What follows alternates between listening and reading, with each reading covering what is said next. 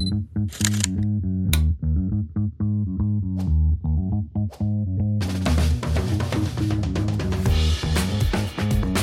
Ezt úgy kell elképzelni, hogy ha mondjuk egy génünket sokáig nem használjuk, akkor a szervezet ilyen címkéket tesz rá, és akkor azt a gént ezzel kikapcsolja. És hogyha csak az ikrekre gondolunk, az epigenetikával kapcsolatosan, akkor ugye ők genetikailag teljesen azonosnak születnek az egypetéjű ikrek. Igen. És mégis sokszor tapasztaljuk azt, hogy mondjuk idősebb korukra, vagy a középkorra, vagy felnőtt korukra különbözőségek alakulnak ki, akár az életvitelből adódóan, egyiknél kialakulhat egy betegség, a másik lehet, hogy makkegészséges lesz és sportol.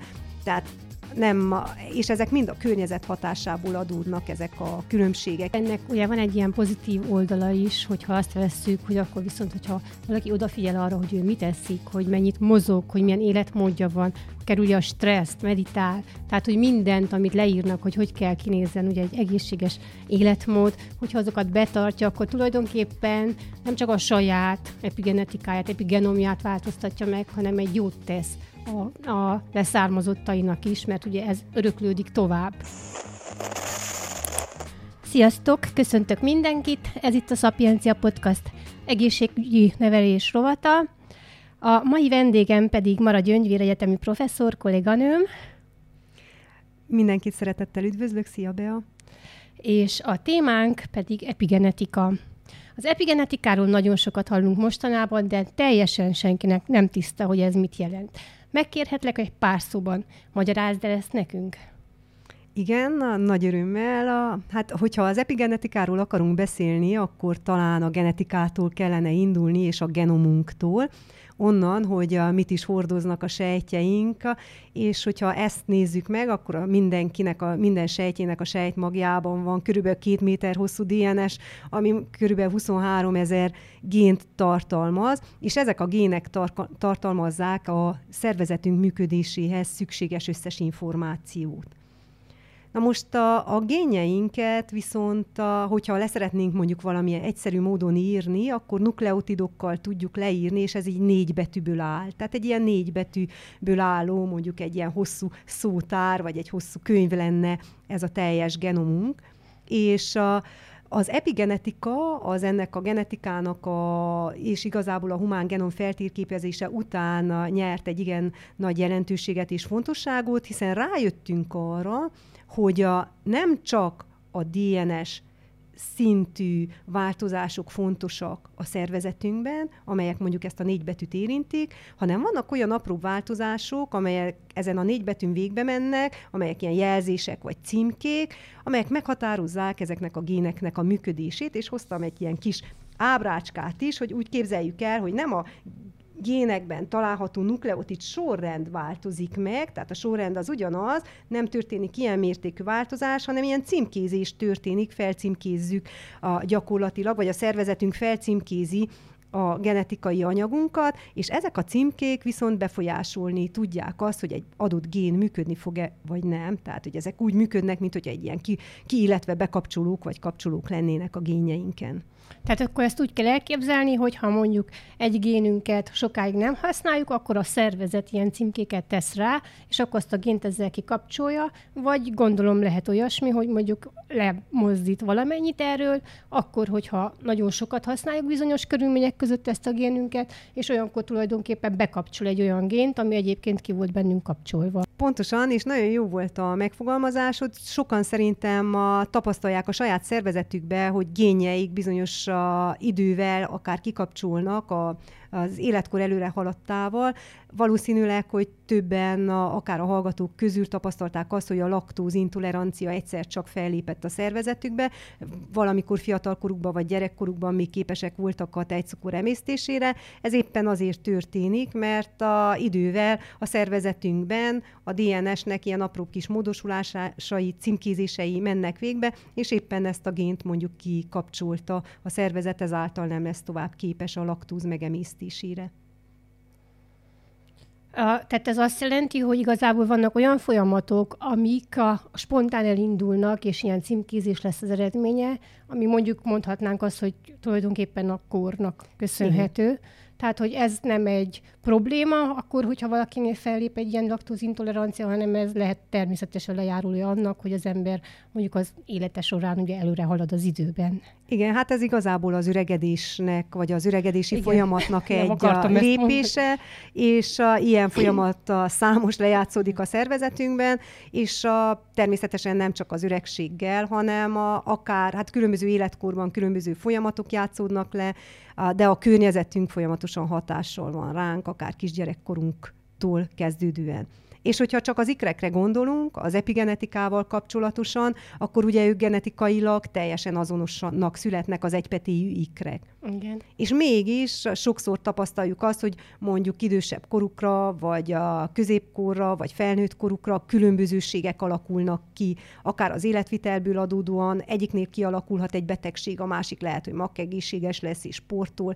Tehát nem, és ezek mind a környezet hatásából adódnak ezek a különbségek, és éppen ennek az epigenetikának az eredménye, ami a DNS szintű apró kis címkézés jelenti. Igen, tehát ugye ez így most egy nagyon jó példa volt, hogy a sport eredményeképpen valaki makkegészséges maradhat, ugye, mert hogy a laktózintolerancia az azért egy elég negatív példa volt, úgyhogy hogy ahhoz, hogy hozzunk mondjuk pozitív példát is, akkor ez a sport és a, a belső környezet, mit tudom én, epigenetikai mintázatának a, a kapcsolata.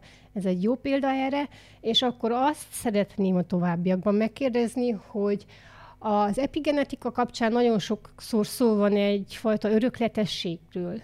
Tehát, hogy ez örökölhető, vagy milyen szinten örökölhető tulajdonképpen ez az epigenetikai a mintázat. Hát jelenleg is vizsgálatok zajlanak arról, hogy különböző mintázatok milyen módon örökölhetőek. Van egy a része ezeknek az epigenetikai mintázatoknak, akkor, amikor az ivarsejtek alakulnak ki, akkor gyakorlatilag letörlődnek a DNS-ünkből. Azok nem ilyen csiravonal szintűek, azok nem mennek át az utódba, tehát akkor az gyakorlatilag egy ilyen reset lesz a DNS-ünkön, és, a te, és akkor az elfelejti ezeket a kvázi szerzett tulajdonságokat, vagy ezeket a mintákat, viszont egy része ezeknek a mintázatoknak átöröklődik, átadódik generációkon keresztül, és a, éppen így a, nagyon fontos az, hogy a szüleinknek, szüleinket milyen hatás írta, az kihat a mi életünkre, illetve az, hogy bennünket milyen hatás ír, és a, hogyan élünk, milyen életmódot folytatunk, az ki fog hatni a gyerekeink, unokáinknak az életére is számos transgenerációs vizsgálat is van ennek alátámasztására. Igen, erről jut eszembe, hogy ezt már annak idején a Bibliában is megfogalmazták. A Büntetem gyermekeidben heted íziglen címszó alatt ugye tulajdonképpen egy ilyen transgenerációs hatás az, amit végigvisz. Ugye most nyilván ott nem konkrétan epigenetikára gondoltak, de valószínűleg volt egy ilyen megfigyelés, hogy akkor következménye lehet egy viselkedési mintának, vagy hát ugye, hogyha ők úgy vették, hogy ezek bűnök tulajdonképpen, mert ugye a, az egész erkölcs, az egész etikai normák, azok úgy születtek meg, hogy mi az, amit az embernek jót a szolgáltat utána az életében, és nem, tudom én, problémás élete lesz ennek következtében, és akkor ezek a bűnözések, mondjuk ezek az életmitelbeli bűnözések, ezek hogy hathatnak ki a gyermekekre, vagy hét generáción keresztül. Ezt tulajdonképpen meg is figyelték kísérleteknél, hogy tényleg egy-egy epigenetikai genetikai hatás legtávolabbi, legtávolabb hét generáción keresztül hat. Tehát, hogy utána akkor lehet már szűzen kezdeni. Nagyon izgalmas tényleg ez a bibliai idézet és ez a megfogalmazás. Az ilyen transgenerációs vizsgálatoknál is a több, a, több olyan kutatás is van, a, akár a holokauszt túlélők a esetében, hogy megfigyelték, hogy az őket írt traumák, azok a, gyakorlatilag a DNS-ük szintjén, azokban a génekben, amelyek a stresszel összefüggésben vannak, és a, a, ilyen fiziológiai stressz okoznak a szervezetben, ott ilyen mintázatok, ilyen epigenetikai mintázatok alakultak ki, és azt átadták a gyakorlatilag két generáción keresztül.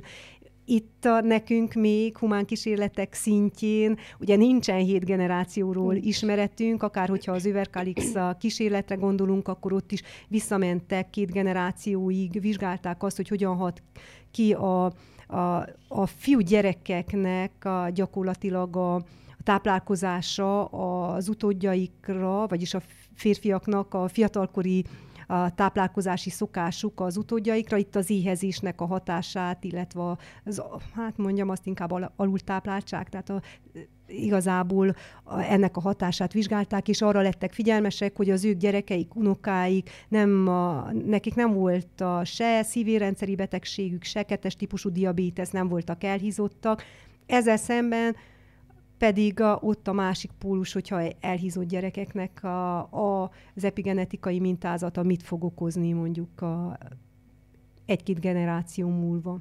Igen, mert ott azok a mintázatok, amik kialakulnak attól a, a tápanyag feleslegtől, azok nekik meghatározzák aztán a, az ivas, fejlődő ivas sejtjeiknek is a mintázatát, aminek egy része, ugye, ahogy mondtad, nem fog letörlődni akkor, amikor megtörténik majd a, a csíra sejteknek a találkozása és az új magzatoknak a, a fejlődése. És különösen kritikus, igen, a, a csirasejtek kialakulásának, tehát a pubertáskor, a, fia, a, gyereke, a fiú gyerekeknél, a magzati kór, a lánygyerekeknél, tehát hogy ezek, a, ezek az időszakok, amikor éri őket valamilyen fajta környezeti hatás, negatív környezeti hatás is azáltal egy mintázat kialakul, ez különösen érzékenyen, vagy megfigyelhető tényleg több generáción keresztül. Igen, és a, hol, hol állunk ma? Tehát, hogy körülbelül mit tudunk ezekről a, a folyamatokról, hogy, hogy egy embernek az élete során mit befolyásol. Tehát, hogy ugye azt tudjuk, hogy a magzatnál a magzatnak a viselkedése az sok mindent nem tud befolyásolni, hanem ott nyilván az anya. De hogy hogy van ez tovább is felfele? Igen, nagyon érdekes, ugye, mert az ember életet a, a, így el tudjuk különíteni, és a magzati korban a környezet az az anya. Igen elsősorban, és a, éppen ezért rendkívül sok a kutatás a célozza meg pont ezeket az anyával kapcsolatos hatásoknak, környezeti hatásoknak a, a későbbi megnyilvánulását. Az egyik a lehetséges a, ilyen a minta vagy mintázat, ami átadódhat, az adódhat az anyának a táplálkozásából is, hogy hogyan táplálkozik megfelelő mennyiségű tápanyaggal, el tudja ellátni a születendő magzatot, például mondjuk, hogyha fósav hiányos, tehát nem teljes fósav hiány, de a fósav hiány van, és nem kap megfelelő fósav mennyiséget a csecsemő, akkor a, ott olyan mintázatok tudnak kialakulni, amelyek később összefüggésbe hozhatóak az autizmus spektrumzavarral, akár az anya, hogyha dohányzik és lánygyerekkel terhes, akkor még ráadásul az unokájára is kihat ennek a dohányzásnak, a, mint káros a toxikus anyagnak, a, a nikotinnak a hatása a későbbiekben, és a, azt más a zavarokat okozhat a lánygyereknél, illetve a lány unokánál.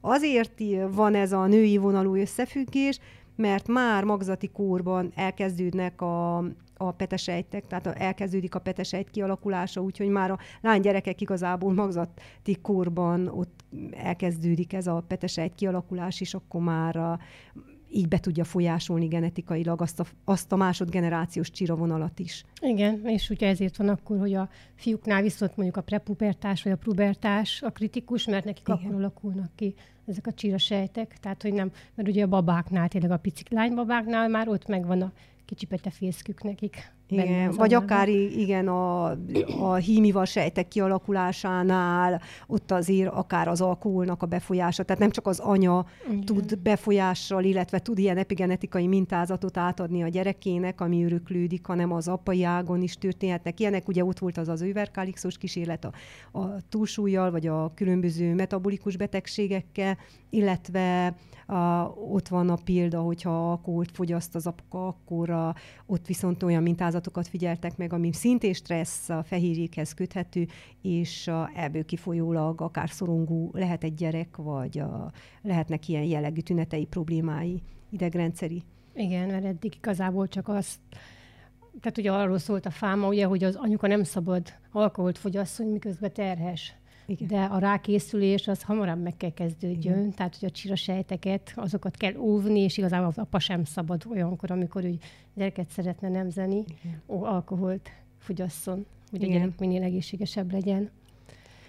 És akkor a gyerekkorban, felnőtt korban ezekről mit tudunk most, hogy akkor, hogyha a magzatból már kikerülünk a magzati korból, ugye, amikor tulajdonképpen rajtunk azért sok minden nem múlik, csak a szüleinken, de felfele akkor, hogy Hát ugye későbbiekben is a hatással van a környezetünk, és közvetlen környezetünk, ugye a családunk, akár a, hát egérkísérletek azok, amelyek a leggyakoribbak, nyilván humán a minták, illetve humán a genetikai, kifejezetten humán epigenetikai vizsgálatok azok a ritkábbak, a sokkal gyakoribbak, és több generációsok, ahogy te is rámutattál, hogy hét generációra már ki tudták mutatni az egereknél az, hogy átadódnak bizonyos gének egérkísérletekből tudjuk a, eléggé jól, hogy mennyire fontos az egereknek az utódgondozása, az, hogy nyalogatják az utódjaikat, tehát a gondoskodás az roppant fontos a, a fiatalkorban, vagy akár a kisgyerekeknél is,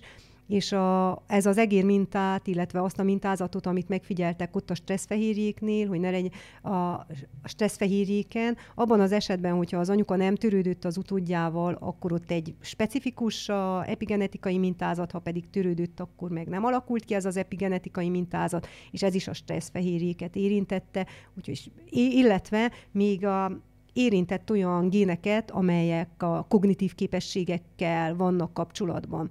Tehát, hogyha a szülői gondoskodás egy olyan környezet a gyerekre, akár ilyen módon is hatással lehet. Igen, mert igazából ez a gondoskodás, meg a jutalmazó rendszer ugye a szervezetünkben az azért összefügg, tehát hogy azok a kellemes érzetek, ugye, és gondolom, hogy a stressznek a következménye akkor viszont olyan betegségek lesznek, tehát olyan egyéb elváltozások, amik betegségekre hajlamosítanak a stresszfehérjéknek. És amúgy is az első három év roppant kritikus Igen. az idegrendszer kialakulása szempontjából is a kisgyerekeknél, úgyhogy nyilván, hogy a, akár idegrendszeri és egyéb más zavarokkal is jelentősen összefügghet. És felnőtt korban Hát felnőtt korban a, ugye mi, mi történik, akár pubertáskor után, vagy a fiatal felnőtt korban az ember kipróbál a, akár valamilyen tudatmódosító szereket, vagy a alkoholt, vagy stb. Például a, a tudatmódosító szerek a kokainnak a hatását is kimutatták, az is a, az agy a jutalmazó központjában a, a kimutatható, tehát ott azokban a sejtekben kimutatható epigenetikai mintázatot hagyott a, még annak az átöröklődéséről nincsenek a konkrét a ismereteink, hogy akkor ez most a több generáción keresztül hogyan fog kihatni, de arra, annak az egyénnek az életére biztosan, tehát hogy a környezetünk, amit megeszünk, amit elfogyasztunk, amilyen környezetben élünk, hatással van a szervezetünkre, épp így a táplálékunk is. Nagyon sok olyan tápláléka van, olyan sok olyan étel, amelyiknek ilyen DNS védő hatása van, úgy is nevezhetnénk, hogy kemoprotektív hatása, amelyek akár fulsav, akár retinol, akár tehát hogy biotin, tehát különböző vitaminok, vagy a, akár mikroelemek is lehetnek, mint a cinka, ezek mind nagyon-nagyon hasznosak a szervezetünk számára, és a, ezeknek a hiánya, hogyha ezt nem adjuk meg a szervezetünknek, akkor olyan a elváltozásokat okozhatnak, mert nem működnek mondjuk jól a DNS védő enzimeink, amelyek aztán megváltoztatják egy génünknek a kifejeződését. Igen, erre most már mondhatnánk, hogy tulajdonképpen kivált a genetikából egy olyan a a disziplína, amit úgy hívnak, hogy nutrigenomika. Bizony. Ugye, és akkor a nutrigenomika, nutrigenom az tulajdonképpen akkor része ennek az epigenomnak, Így amiről van. mi most beszélünk. Még mi része az epigenomnak akkor a nutrigenomon kívül? Vagy mit tudunk ebből a nutri- az epigenomból, az epigenom megismeréséből, mi Hát igazából betegség, hát a haszon. Én most megint negatív irányban gondolkodtam, mert nagyon sok betegség kialakulásának a hátterében is a, ugye a, van epigenetikai változása, de másfelől pedig, hogyha egy kicsit bővítjük a látókörünket, és nem csak a körülöttünk levő környezetre gondolunk, hanem a belső környezetünkre, nem tudom, hogy ilyen irányban futott el a te gondolatod is, akkor a bennünk élő mikróbák azok nagyon izgalmasak, az egy nagyon izgalmas terület, ami, ami azért is izgalmas, mert ugye arról volt szó, hogy van nekünk 23 ezer génünk, igen. De ehhez képest ezeknek a mikróbáknak két millió génjük van, amelyek bennünk élnek. Tehát ugye ez, ez százszor több, mint ami nekünk van. És amelyek bennünk élnek, és ezeknek a metabolitjai, tehát a gén termékei, azok mind hozzájárulnak Pontosan. azokhoz a szabályozásokhoz, amik nem csak, hogy nap mint nap a metabolizmusunkat szabályozzák, meg az idegrendszerünket, hanem ezeknek a DNS szintén is, szintjén is van hatásuk, epigenetikai genetikai hatásuk. Hát így van, mert hogy az ők a metabolitjaik, a, amiket termelnek, legyenek azok vitaminok, a, vagy valamilyen, a, mint például a butirát, vagy a különböző kis ilyen rövid szénláncú zsírsavak, ezeknek mind hatása van a szervezetünkre. Egyrészt, a, tehát hogy ezekben a, a, az epigenetikai folyamatokban játszanak szerepet, azt tudjuk, vagy arról sokat beszélünk, vagy akár többet beszélünk, hogy gyulladást tudnak a, megelőzni, de hogy ennek mondjuk a genom szintjén hogyan jelenik meg a mintázata, erről sokkal kevesebbet, és a, hát ez, ez nagyon dinamikusan fejlődik a, ez a terület. És hogyha ezt vesszük, akkor a, igazából az a két millió génnel mi többek lettünk. Igen. Két millió gén az nagyon sok baktériumfajt jelent bennünk. Igen. Tehát, hogy ugye egy baktériumfajnak, hogyha nekünk van 23 ezer génünk, 20, jó, picit több fehérjénk van nyilván, mert van ez az alternatív a RNS írés, aminek az eredményeként azért nem 23 ezer fehérjénk van, hanem több. De hát mi egy fejlett eukarióta lény vagyunk egy baktériumhoz képest. Tehát, hogyha vesszük, mit tudom én, egyenként a fajokat, akkor több száz faj élhet bennünk. Hát Ugye, igen, hogyha... két millió gént tudja nekünk biztosítani. Hát, Révény, hogyha a bakteriális tőzseket nézzük, akkor gyakori az hét a, ilyen a baktérium tőzsnek a képviselői, de hát annál sokkal több a él bennünk, és akkor tehát roppant. És e- ezek között vannak ilyen átfedések, hogyha így vele gondolunk, hogy ott van a metagenom, ezt úgy hívják, hogy metagenom, mm. tulajdonképpen ezt a mikrobiom és a mi szervezetünk által képezett a genomi a kapcsolatot, ezt egy ilyen metagenomként tudjuk meghatározni, és a metagenomnak a hatása, illetve az epigenetikai hatásokat Például, hogyha veszük azt, hogy mondjuk egy depresszió is kialakulhat attól függően, hogy bennünk milyen baktériumok vannak, és ugyanígy az epigenetikai, a szabályozásoknak a következtében is hajlamosak lehetünk, vagy kialakulhat bennünk depresszió. Tehát, hogy itt a szabályozások nagyon átfednek. Igen, a... nagyon komplex. És ennek, meg, ennek a megismerése, mert ma még csak ott tartunk, hogy megpróbáljuk a saját epigenomunkat feltérképezni, megismerni azt, hogy hol milyen változások mennek végbe a szervezetben. Ennek azért is van jelentősége, mivel hogy ezek géneket szabályoznak, kikapcsolnak, bekapcsolnak, és ugye ennek következtében alakulnak ki akár betegségek, akár egy metabolikus folyamat működése, vagy a nem működése a szervezetünkben, a, ezért a, fontos, hogy ismerjük, mert akkor fogunk tudni fellépni, akkor tudunk majd, a, mert az már csak egy technikai kérdés lesz, hogy hogyan tudjuk ezt majd kikapcsolni, vagy ezeket a mintázatokat hogyan tudjuk eltüntetni. A, hát hogyha... igen, technikai kérdésnél azért itt az, hogy ez csak, ez azért relatív, mert például, hogyha arra gondolunk, hogy egy-egy diétát tartani milyen nehéz, és ugye az lesz, ami mondjuk kikapcsol bizonyos gémbeket, vagy bekapcsol bennünk, akkor ez a csak azért olyan relatív. Tehát, hogy van, amikor azért már tudjuk a megoldást, és mégsem alkalmazzuk. Igen, ez teljes joggal így van. És akkor akár visszatérhetünk, igen, mondtad a diétát, és a szó volt arról, hogy kemonutritív anyagok, hogy a tényleg, a, vagy protektív anyagok is olyan, olyan nutritív anyagok, amelyek a, a szervezetünkben jó dolgokat végeznek, jó dolgokat csinálnak, és tényleg támogatják a szervezetünknek a működését, és a génjeink működését, és úgy fogják szabályozni, hogy ne, ne alakuljanak ki különböző betegségek, de ott van a testmozgás, az előbb mondta, mondtad, hogy hú, igen, igen, testmozgás is milyen fontos, és hogy ne csak negatív példát hozzunk, hanem pozitívat, ott a testmozgással kapcsolatban is a rendszeresen végzett testmozgásnál, ott nem csak az izomsejtekre mutattak ki, vagy az izomsejtekben epigenetikai változásokat, hanem akár a máj, máj a hasnyálmirigy és egyéb más, a, sőt, mi több az idegrendszerre is a, igencsak pozitív hatással van. Ott is olyan epigenetikai mintázatok alakulnak ki, amelyek egészségesebbé tesznek.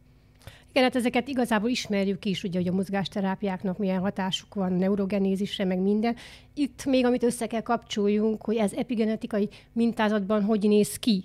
Mert ugye a mozgásrehabilitációkat, akár sztrókosok, akár más ilyen agyi traumások esetén már nagyon rég használják, mert tudjuk, hogy az idegrendszert az segíti. De azt még mindig nem tudjuk, nem. hogy ez epigenetikai szabályozásban hogy néz ki. Igen. És ugye Tehát itt, itt van, az, amit... meg kell fejteni, igen.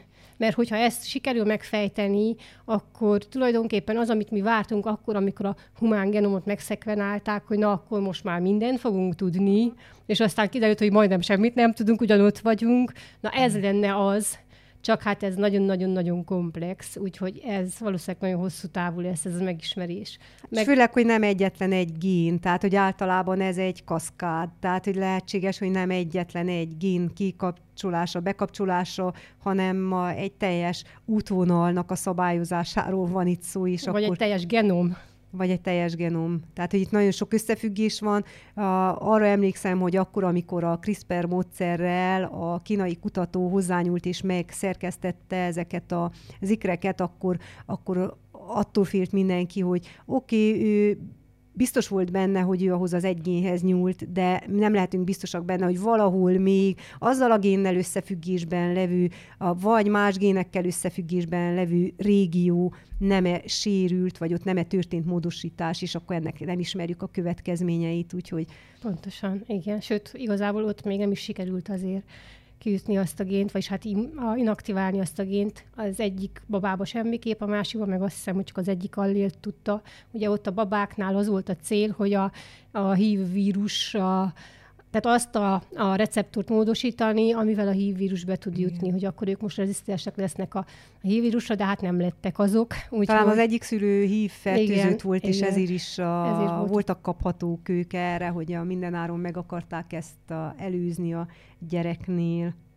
Gyerekeknél, igen. Amúgy még van egy harmadik is, ugye ezekből a designer babykből, aki már megszületett, nyilván ezek titkosítottak, mert hogy mm. az egész világ GMO emberekként tekintene rá, tehát hogy nem tudják, hogy ki az. És ott viszont azt hiszem, hogy más sikerült a kísérlet, de nyilván ezeket az off-target mutációkat, vagy ezeket, a, hmm. amikről beszélt, te beszéltél, ezeket az összefüggéseket, ezeket ezután fogják kideríteni. Egyelőre úgy néz ki, jól vannak, hál' Istennek, úgyhogy de ugye ez nem jelenti azt, hogy egy olyan rendszer van, aminek még mindig nem ismerjük a működését, bele lehet piszkálni. Igen, így van.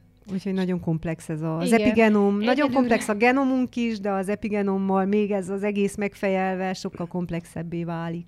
És egyelőre sajnos csak megfigyeléseken tudunk ugye, tanulni, mert az emberkísérletek hál' Istennek még mindig tiltottak, tehát hogy ezt még nem lehet úgy, mint mondjuk egereken. És az egerek hiába nagyon jó modell, a modellek az emberi szervezetre, azért mégsem emberi szervezetek. Igen. Meg hát nem, tehát hogy ugyanazokat, a, ugyanolyan kognitív képességekkel nem rendelkeznek, tehát hogy nagyon sok mindent nem tudunk az egereken a, lemérni, a, természetesen olyan megfigyeléseket, hogy a stressz, a fehérjék, vagy egy adott stressz helyzettel valami összefüggésben hozható, egy mintázat. Volt az az egér kísérlet, nem tudom, hogyha a hallgatók ismerik, vagy hogyha te emlékszel rá, amikor a, egy édeskés kellemes illattal társult a teráriumban a, a, egy ilyen áramütés, ami, ami érte az egereket, és akkor erre elkezdtek ugrálni és akkor persze ez így rögzült a generá... tehát hogy az első generációban, és még két generáció után is az édeskés illattal, ha bár áramütés soha nem kaptak az egerek, a társult ez az ugráló reflex, hogy a, ugrálnak, mert hogy valami olyan a, kellemetlen dologgal a, hozták összefüggésben ezt az illatot. Nem és ismertem ezt a kísérletet, de tényleg ez Pavlovi kutyához igen, hasonló igen, ahhoz hasonló teljesen, és persze ezt utána meg megszekvenálták, és ilyen stressz a proteineken találtak olyan epigenetikai mintázatokat, és ez, ez egy olyan volt, ami átörökítődött, tehát hogy azért a is figyelünk oda különösen az ilyen stresszel kapcsolatos elváltozásokra, akár a családon belüli erőszak, hogyha egy anyuka, vagyis egy várandós anyuka ki van téve egy ilyen helyzetnek, akkor az valószínűleg hasonlóan a stresszfehérjéken keresztül azt a mintázatot átadja a gyere, vagy kialakul a gyerekben is, és akkor ő pedig a szorongó, depressziós hajlamú tud lenni. Ugyanígy megfigyelték a kiskorban a családi be, családon belüli erőszaknak a hatását a gyerekekre, illetve fordítva volt az összefüggés, mert azt figyelték meg, hogy olyan öngyilkosoknál, akik családon belüli erőszaknak az áldozatai voltak, milyen mintázatok, milyen epigenetikai mintázatok vannak, és itt is a stresszfehérjéken találtak hasonló mintázatot. Tehát összefüggésben hozható valószínűleg azzal a depresszióval, azzal a, azzal a hajlammal, amivel igen, de akkor ennek ugye van egy ilyen pozitív oldala is, hogyha azt vesszük, hogy akkor viszont, hogyha valaki odafigyel arra, hogy ő mit eszik, hogy mennyit mozog, hogy milyen életmódja van, kerülje a stresszt, meditál, tehát hogy mindent, amit leírnak, hogy hogy kell kinézzen ugye egy egészséges életmód, hogyha azokat betartja, akkor tulajdonképpen nem csak a saját epigenetikáját, epigenomját változtatja meg, hanem egy jót tesz a, a leszármazottainak is, mert ugye ez öröklődik tovább. Nyilván, hogy aztán ők azt csinálnak a saját epigenomjukkal, amit akarnak, vagy amit tudnak, de akkor legalább az ember azt örökíti, azt adja át nekik, amit maximálisan ki tud hozni magából pozitívumként. Így van, epigenom szinten a, befolyásolni tudjuk a gényeinket, úgyhogy a, nagyon fontos, hogy figyeljünk oda a testmozgásra, a táplálkozásra, úgyhogy szerintem ez egy, egy jó üzenet, a, és arra, hogy ne, igen, hogy csökkentsük a stresszt a környezetünkben. Illetve hát a vegyi anyagokat is lehetőleg, tehát minél kevesebbet, minél, minél kedvezőbb környe, környezetben és körülmények között éljünk. Igen, hát köszönöm szépen ezt a beszélgetést. A, köszönöm mindenkinek a, a, a hallgatóságnak a figyelmet, és hogyha szeretnétek még ilyen tartalmakat hallani, akkor iratkozzatok fel a YouTube csatornánkra, és kövessetek be minket a Spotify-on is.